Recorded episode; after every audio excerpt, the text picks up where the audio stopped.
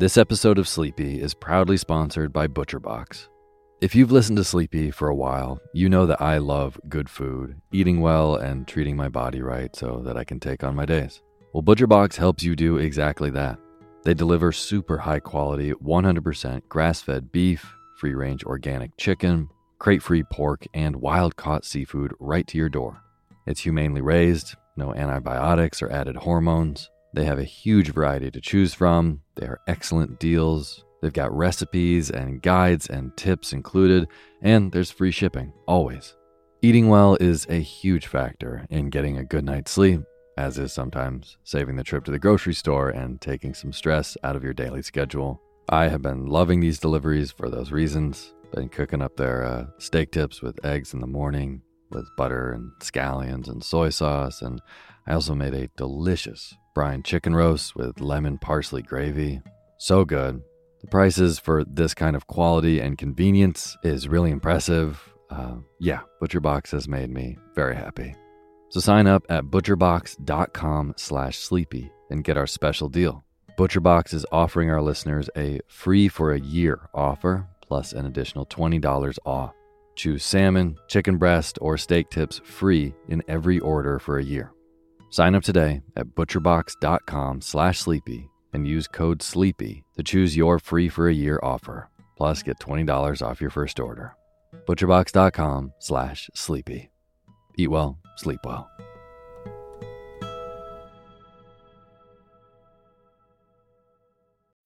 When you need mealtime inspiration, it's worth shopping Kroger, where you'll find over 30,000 mouthwatering choices that excite your inner foodie. And no matter what tasty choice you make, you'll enjoy our everyday low prices, plus extra ways to save, like digital coupons worth over $600 each week. You can also save up to $1 off per gallon at the pump with fuel points. More savings and more inspiring flavors make shopping Kroger worth it every time. Kroger, fresh for everyone. Fuel restrictions apply. Hey, my name's Otis Gray, and you're listening to Sleepy.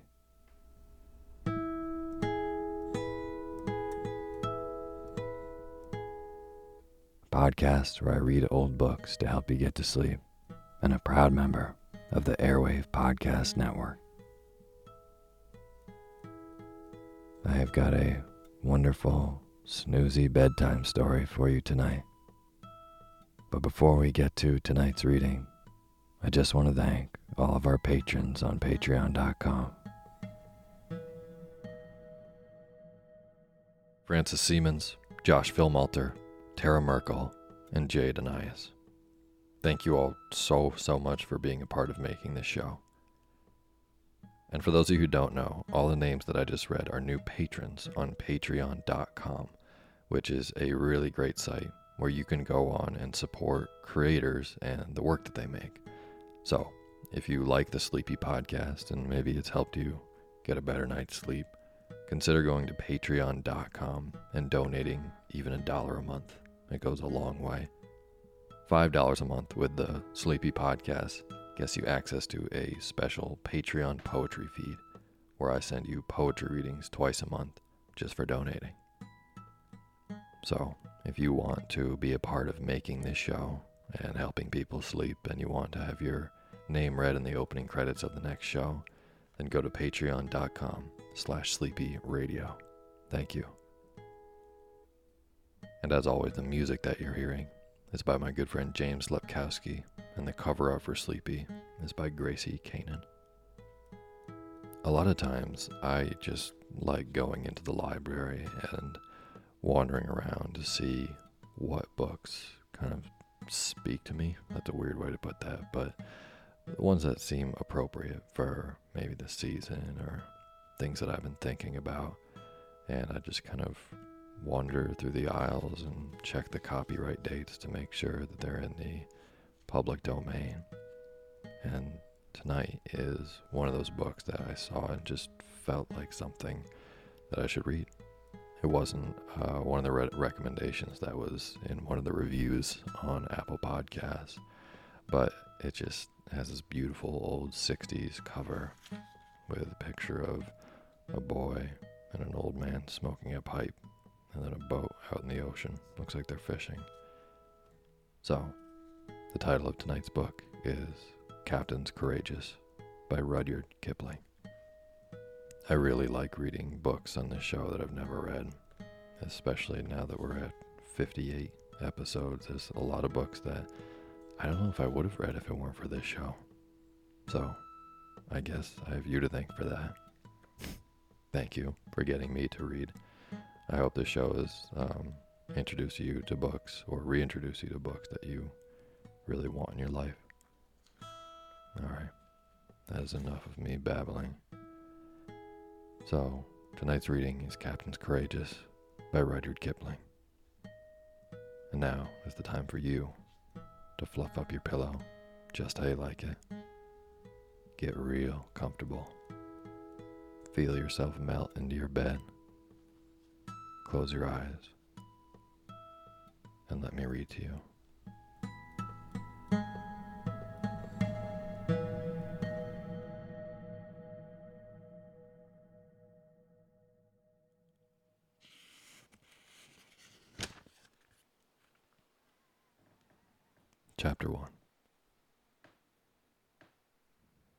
The weathered door of the smoking room had been left open to the North Atlantic fog as the big liner rolled and lifted, whistling to warn the fishing fleet. That Cheyne boy is the biggest nuisance aboard, said a man in a frieze overcoat, shutting the door with a bang. He isn't wanted here. He's too fresh. A white haired German reached for a sandwich and grunted between bites. I know their breed. America is full of that kind. I tell you, you should import ropes ends free under your tariff. Pshaw. There isn't any real harm to him. He's more to be pitied than anything, the man from New York drawled as he lay at full length along the cushions under the wet skylight. They've dragged him around from hotel to hotel ever since he was a kid. I was talking to his mother this morning. She's a lovely lady, but you don't pretend to manage him. He's going to Europe to finish his education. Education isn't begun yet. This was a Philadelphian, curled up in a corner. That boy gets two hundred a month pocket money, he told me. He isn't sixteen either. Railroads, his father, ain't it? said the German. Yep. That and mines and lumber and shipping. Built one place in San Diego, the old man has. Another in Los Angeles. Owns half a dozen railroads, half the lumber on the Pacific slope, and lets his wife spend the money. The Philadelphian went on lazily. The West don't suit her, she says. She just tracks round with the boy and her nerves, trying to find out what'll amuse him, I guess. Florida, Adirondacks, Lakewood, Hot Springs, New York, and around again. He isn't much more than a second-hand hotel clerk now. When he's finished in Europe, he'll be a holy terror. What's the matter with the old man attending to him personally? said a voice from the frieze Ulster. Old man's piling up the rocks. Don't want to be disturbed, I guess. He'll find out his error a few years from now. Pity, because there's a heap of good in the boy, if you could get at it. Mid a rope's end, mid a rope's end, growled the German. Once more the door banged, and a slight, slim-built boy, perhaps fifteen years old, a half-smoked cigarette hanging from one corner of his mouth, leaned over in the high footway. His pasty yellow complexion did not show well a person of his years, and his look was a mixture of irresolution, bravado, and a very cheap smartness. He was dressed in a cherry colored blazer, knickerbockers, red stockings, and bicycle shoes, with a red flannel cap at the back of the head. After whistling between his teeth, as he eyed the company, he said in a loud, high voice, Say, it's thick outside. You can hear the fish boats squawking all around us. Say, wouldn't it be great if we ran down one? Shut the door, Harvey, said the New Yorker. Shut the door and stay outside. You're not wanted here. Who will stop me? He answered deliberately.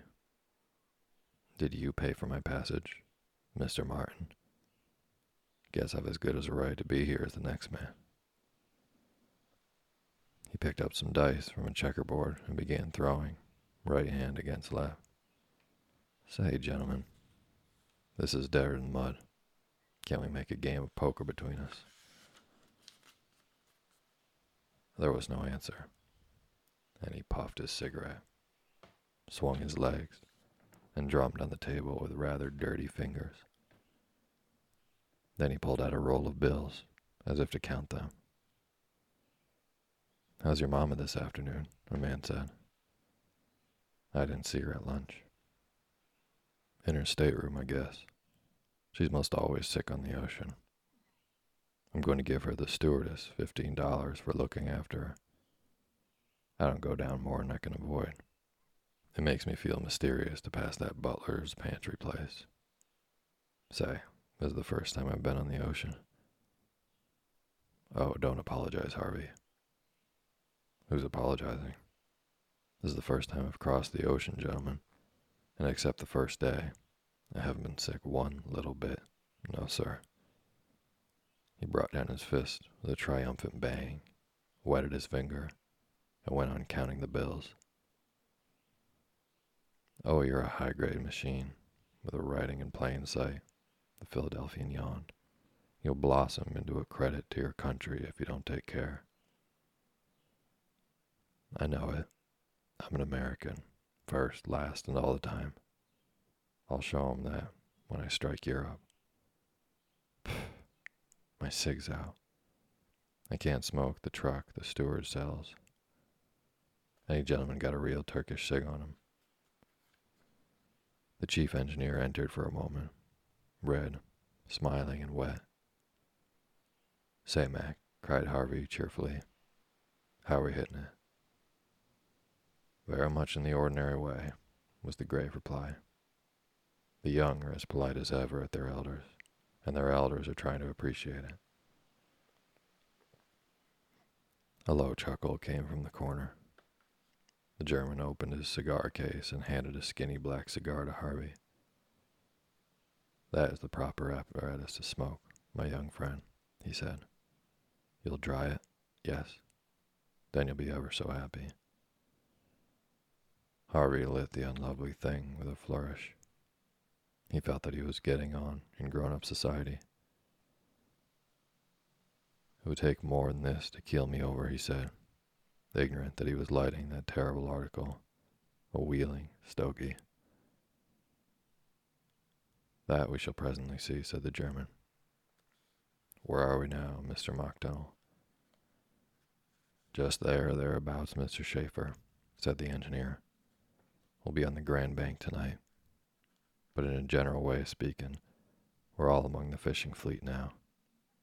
We've shaved three dories and near scalped the boom off a Frenchman since noon. That's close sailing, you may say. You like my cigar, eh? The German asked, for Harvey's eyes were full of tears. Fine. Full flavor, he answered through shut teeth.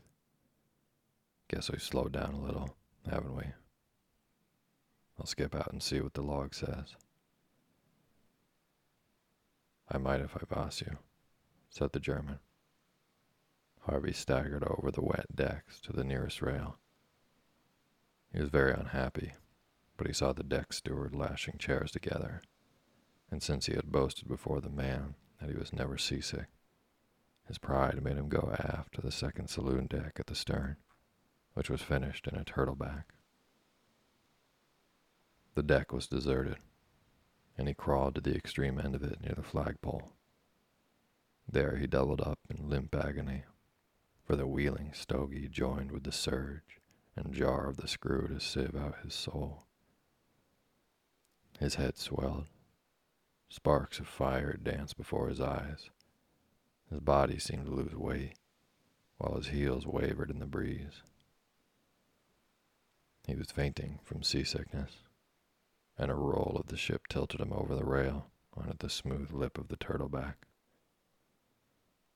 Then a low, gray mother wave swung out of the fog, tucked Harvey under one arm, so to speak, and pulled him off and away to leeward.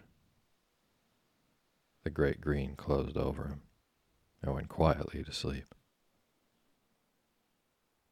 He was roused by the sound of a dinner horn, such as they used to blow at a summer school he had once attended in the Adirondacks.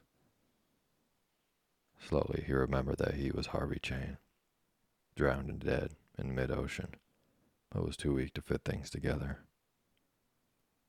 A new smell filled his nostrils. Wet and clammy chills ran down his back, and he was helplessly full of salt water. When he opened his eyes, he perceived that he was still on top of the sea, for it was running round him in silver colored hills, and he was lying on a pile of half dead fish, looking at a broad human back cloth and a blue jersey. It's no good, thought the boy. I'm dead, sure enough, and this thing is in charge. He groaned, and the figure turned his head showing a pair of little gold rings half hidden in curly black hair. Aha. You feel some pretty well now, it said. Lie still so, we trim better. With a swift jerk, he sculled the flickering bowhead on the foamless sea that lifted her twenty feet, only to slide her into a glassy pit beyond. But this mountain climbing did not interrupt Blue Jersey's talk.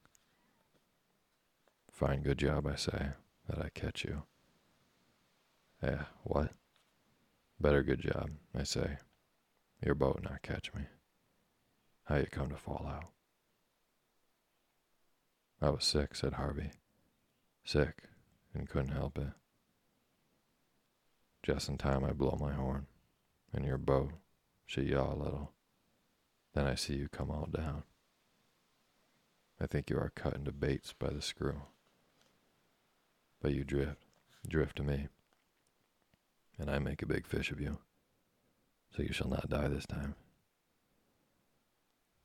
Where am I? said Harvey, who could not see that life was particularly safe where he lay. You are with me, in the Dory Manuel, my name, and I come from schooner We're Here of Gloucester. I lived at Gloucester. By and by we get supper. Yeah. He seemed to have two pairs of hands and a head of cast iron, for, not content with blowing through a big conch shell, he must needs stand up to it, swaying with the sway of a flat-bottomed dory, and send a grinding, thuttering shriek through the fog. How long this entertainment lasted, Harvey could not remember, for he lay back terrified at the sight of the smoking swells he fancied he heard a gun and a horn shouting. Something bigger than the dory, but quite as lively, loomed alongside. Several voices talked at once. He was dropped into a dark, heaving hole where men in oilskins gave him a hot drink and took off his clothes, and he fell asleep. When he waked, he listened for the first breakfast bell on the steamer wondering why his stateroom had grown so small. Turning, he looked into a narrow, triangular cave, lit by a lamp hung against a huge square beam. A three cornered table with an arm's reach ran from the angle of the bows to the foremast. At the after end, behind a well used Plymouth stove, sat a boy about his own age, with a flat red face and a pair of twinkling gray eyes. He was dressed in a blue jersey and high rubber boots, several pairs of the same sort of footwear, an old cap, and some worn out woolen socks lay on the floor, and black and yellow oilskins swayed to and fro beside the bunks. The place was packed as full of smells as a bale is of cotton. The oilskins had a peculiarly thick flavor of their own which made a sort of background to the smells of fried fish, burnt grease, paint, pepper, and stale tobacco. But these, again, were all hooped together by one encircling smell of ship and salt water. Harvey saw with disgust that there were no sheets on his bed place. He was lying on a piece of dingy ticking full of lumps and nubbles. Then, too, the boat's motion was not that of a steamer. She was neither sliding nor rolling, but rather wriggling herself about in a silly, aimless way, like a colt at the end of a halter. Water noises ran by close to his ear, and beams cracked and whined about him.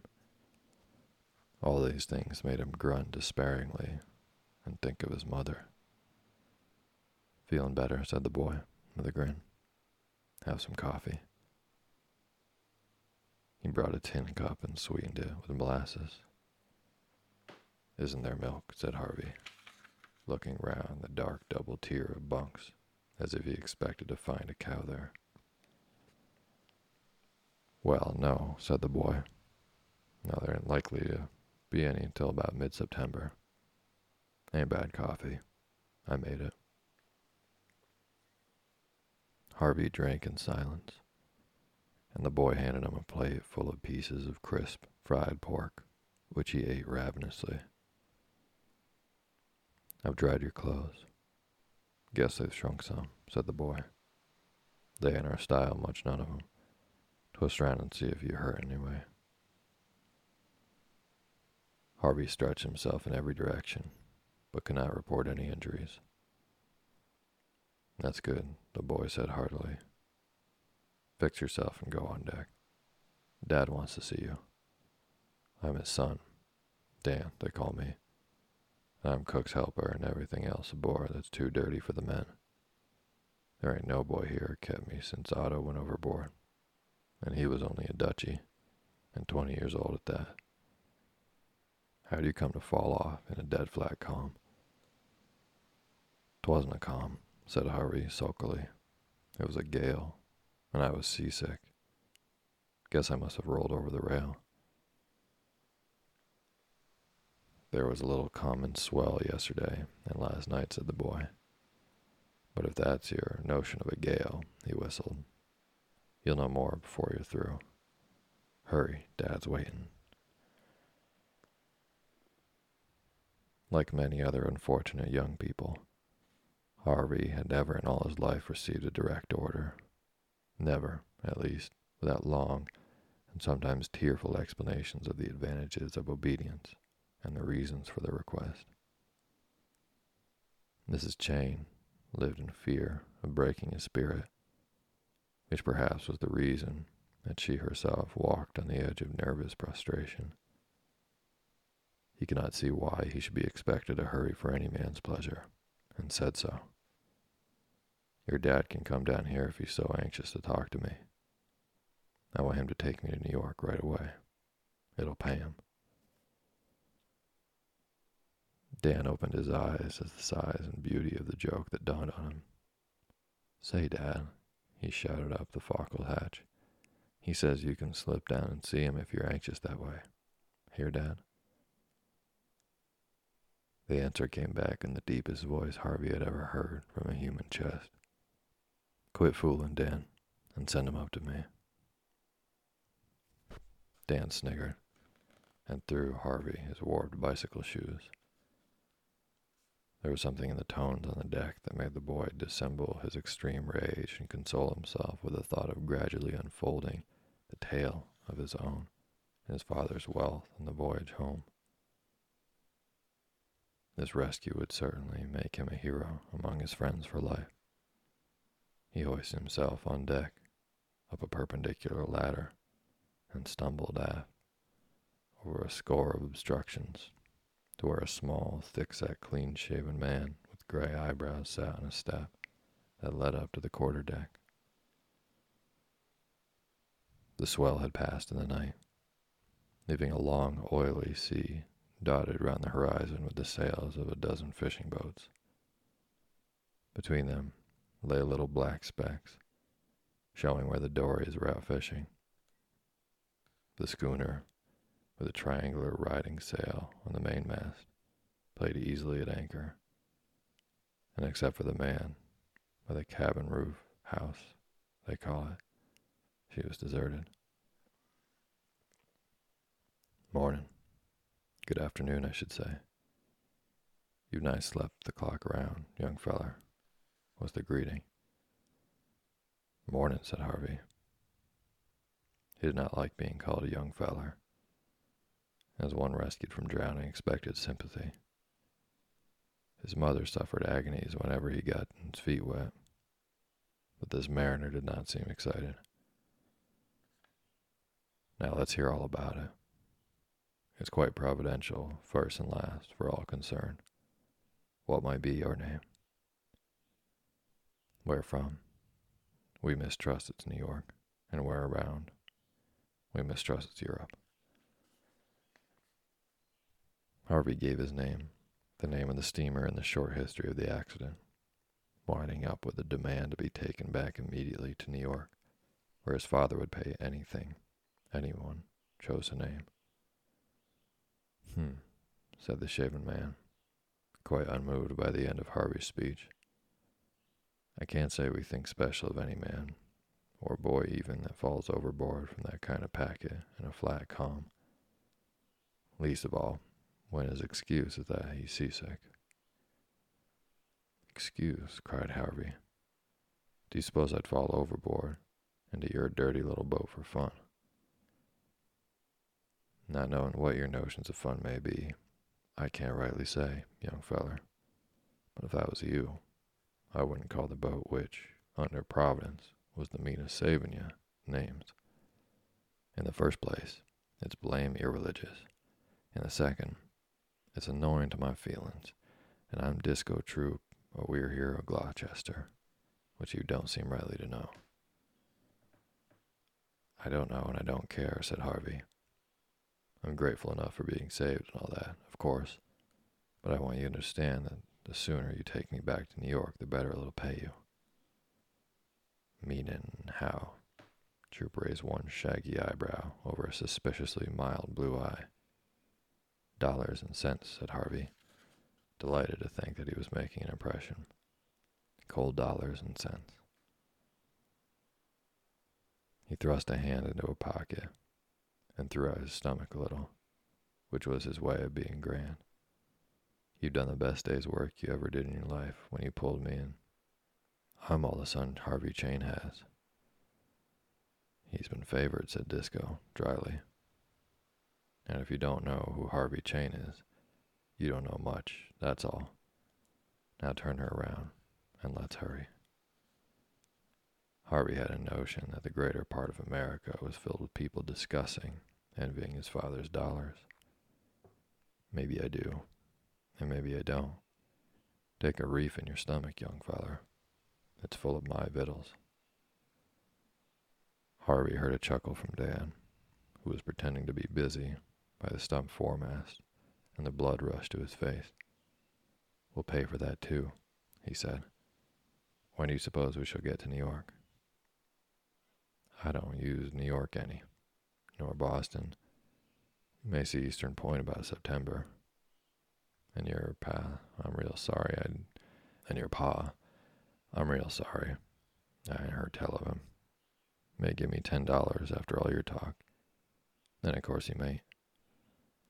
Ten dollars. Why, see here I. Harvey dived into his pocket for the wad of bills. All he brought up was a soggy packet of cigarettes. Not lawful currency and bad for the lungs. Heave 'em overboard, young feller, and try again. It's been stolen, cried Harvey hotly. You have to wait till you see your pay to reward me then.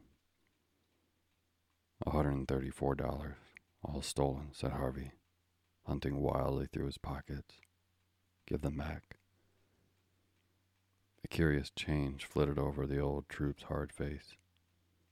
What might you have been doing at your time of life with one hundred and thirty-four dollars, young feller? It was part of my pocket money for a month. This, Harvey thought, would be a knockdown blow. And it was, indirectly. Oh, $134 is the only part of his pocket money for one month only. You don't remember hitting anything when you fell over, do you? Crack against a station, let's say. Old man Haskin of the East Wind. Troop seemed to be talking to himself. He tripped on a hatch and butted the mainmast with his head, hardish. About three weeks afterward, old man Haskin, he would have that the East Wind was a commerce destroying man of war, and so he declared war on Sable Island because it was British and the shoals run out too far. They suit him up in a bed bag, his head and feet appearing for the rest of the trip, and now he's to home in Essex, playing with little rag dolls. Harvey choked with rage, but Troop went on consolingly. We're here for you. We're very sorry for you, and so young. We won't say no more about the money, I guess. Of course you won't. You stole it. Suit yourself. We stole it if it's any comfort to you. Now, about going back. Allowing we could do it, which we can't. You ain't no fit state to go back to your home. And we've just come onto the banks, working for our bread. We don't see the half a hundred dollars a month, let alone pocket money. And with good luck, we'll be ashore again somewheres about the first weeks of September. But, but it's May now. And I can't stay here doing nothing just because you want to fish. I can't, I tell you. Right and jest. Jest and right. No one asks you to do nothing. There's a heap as you can do. Otto, he went overboard on Le Have. I mistrust he lost his grip in a gale we found there. Anyways, he never came back to deny it. You've turned up. Plain, dumb, plumb providential for all concerned. I mistrust, though. There's rather few things you can do. Ain't that so? I can make it lively for you in your crowd when we get ashore, said Harvey, with a vicious nod, murmuring vague threats about piracy, at which Troop almost, not quite, smiled. Except talk. I forgot that. You ain't asked to talk more than you've had a mind to aboard that we're here. Keep your eyes open and help Dan to do as he's bit of such like. And I'll give you, you ain't worth it, but I'll give ten and a half a month. Say thirty-five at the end of the trip. A little work will ease up your head, and you can tell us all about your dad and your ma and your money afterward. She's on the steamer, said Harvey, his eyes filling with tears. Take me to New York at once. Poor woman, poor woman. When she has you back, she'll forget it all, though. There's eight of us on the way here. And if we want to go back now, it's more than a thousand miles. We'll lose the season. The men, they wouldn't have it. I was agreeable. But my father would make it all right. He'd try. I don't doubt he'd try, said Troop. But a whole season's catch is eight men's bread, and you'll be better in your health when you see him in the fall. Go forward and help Dan. It's ten and a half a month, as I said, and of course, all fun, same as the rest of us. Do you mean I'm to clean pots and pans and things? said Harvey. And other things. You've no call to shout, young feller. I won't. My father will give you enough to buy this dirty little fish kettle. Harvey stamped on the deck ten times over. If you take me to New York safe. And, and, you're in a hundred and thirty by me anyhow. How? said Troop, the iron face darkening. How? You know how well enough. On top of all that, you want me to do menial work. Harvey was very proud of that adjective. Till the fall. I tell you, I will not. You hear? Troop regarded the top of the mainmast with deep interest for a while, as Harvey harangued fiercely all around him. Hush, he said at last. I'm figuring out my responsibilities in my own mind. It's a matter of judgment. Dan stole up and plucked Harvey by the elbow. Don't go tampering with Dad anymore, he pleaded. You've called him a thief two or three times over, that he don't take that from any living being. I won't, Harvey almost shrieked, disregarding the advice, and still Troop meditated. Seems kinder, unneighborly, he said at last, his eye traveling down to Harvey. I don't blame you, not a mite, young feller, nor you won't blame me when she biles out of your system. Be sure you sense what I say. Ten and a half or second boy on the schooner, and all found for to teach you and for the sake of your health. Yes or no? No, said Harvey. Take me back to New York, or I'll see you. He did not exactly remember what followed. He was lying in the scuppers, holding onto a nose that bled, while Troop looked down at him serenely. Dan, he said to his son, I was sought again this young feller when I first saw him on account of hasty judgments. Never you be led astray by hasty judgments, Dan. Now I'm sorry for him, because he's clear distracted in his upper works. He ain't responsible for the names he's give me, nor for the other statements, nor for jumping overboard, which I'm about half convinced he did. You be gentle with him, Dan, or I'll give you twice what I've give him. Them hemorrhages clears the head. Let him sluice it off. Troop went down solemnly into the cabin, where he and the older men bunked, leaving Dan to comfort the luckless heir to thirty millions.